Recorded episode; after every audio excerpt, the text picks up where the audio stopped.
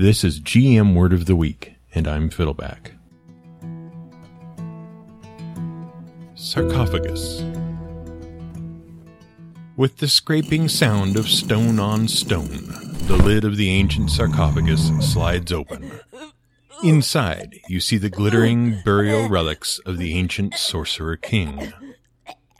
Based on the way he is suddenly strangling you, he is not happy about being disturbed. Every DM worth their dice knows what a sarcophagus is. It's a big stone box you store a linen wrapped CR6 undead encounter in. Right? Basically, a big stone coffin. But the word sarcophagus is Greek, not Egyptian. And if you know what the word sarcophagus actually means, you wouldn't expect to find a mummy inside. See, sarcophagus comes from the Greek word sarkos, meaning flesh, and phagus, meaning to eat. Yep, a sarcophagus was a flesh eater. Actually, if you want to get technical, a sarcophagus was made out of limestone, or lithos sarcophagus, which means flesh eating stone. The Greeks discovered that if you put a dead body inside a limestone box, the flesh would eventually disappear. Because obviously, the stone ate it. See? The limestone was really good for decomposition because it was so porous. Meanwhile, the Egyptians, who are famous for their sarcophagi, or at least the contents, discovered nothing of the sort.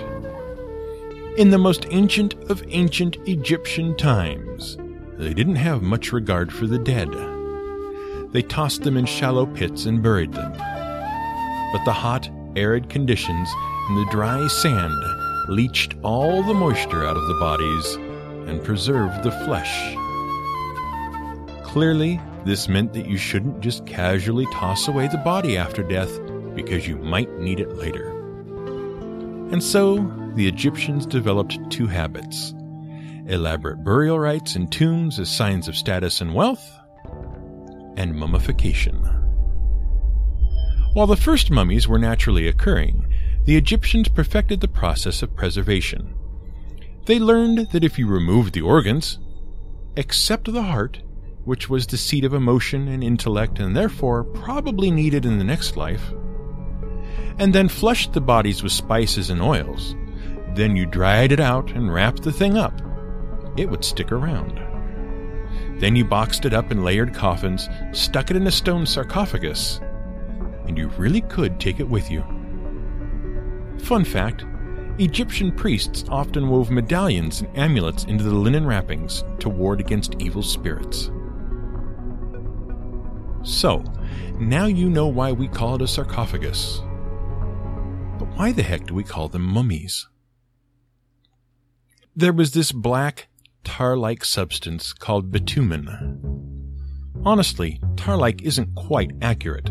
This stuff was tar. Well, a type of tar. You could find it oozing out of some of the mountains in the Middle East. And this stuff was great. You could use it as caulking, as a waterproof lacquer, as an adhesive, or you could make cement out of it. Some Native Americans even used the stuff to glue arrow and spearheads in place. They also thought the stuff was great for what ailed you. It was highly sought after, especially by Europeans, for its supposed medicinal properties, which it really didn't have. It was also great for sealing caskets and embalming mummies, and the Persians had their own word for this stuff mumia, sometimes written as mumia or moom. And now you know why they are called mummies, and also why mummies are so damned flammable. But the Greeks didn't call it mumia, they called it asphalt. And the best source for the stuff in the ancient world was a place the Greeks called Pallas Asphaltites, the asphalt lake, and what we call the Dead Sea.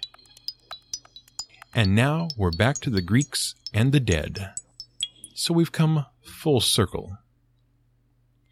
So, what can you do with this in your game? Well, lots of things.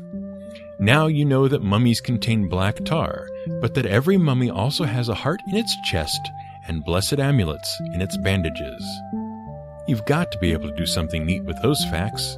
The still beating heart of a mummy? That's got to be an ingredient for something. But you also know about this miracle stuff called bitumen, pitch, or asphalt. It was the wonder product of its day, and it had so many uses. Surely you can do something with that. No? Still not impressed? How about this?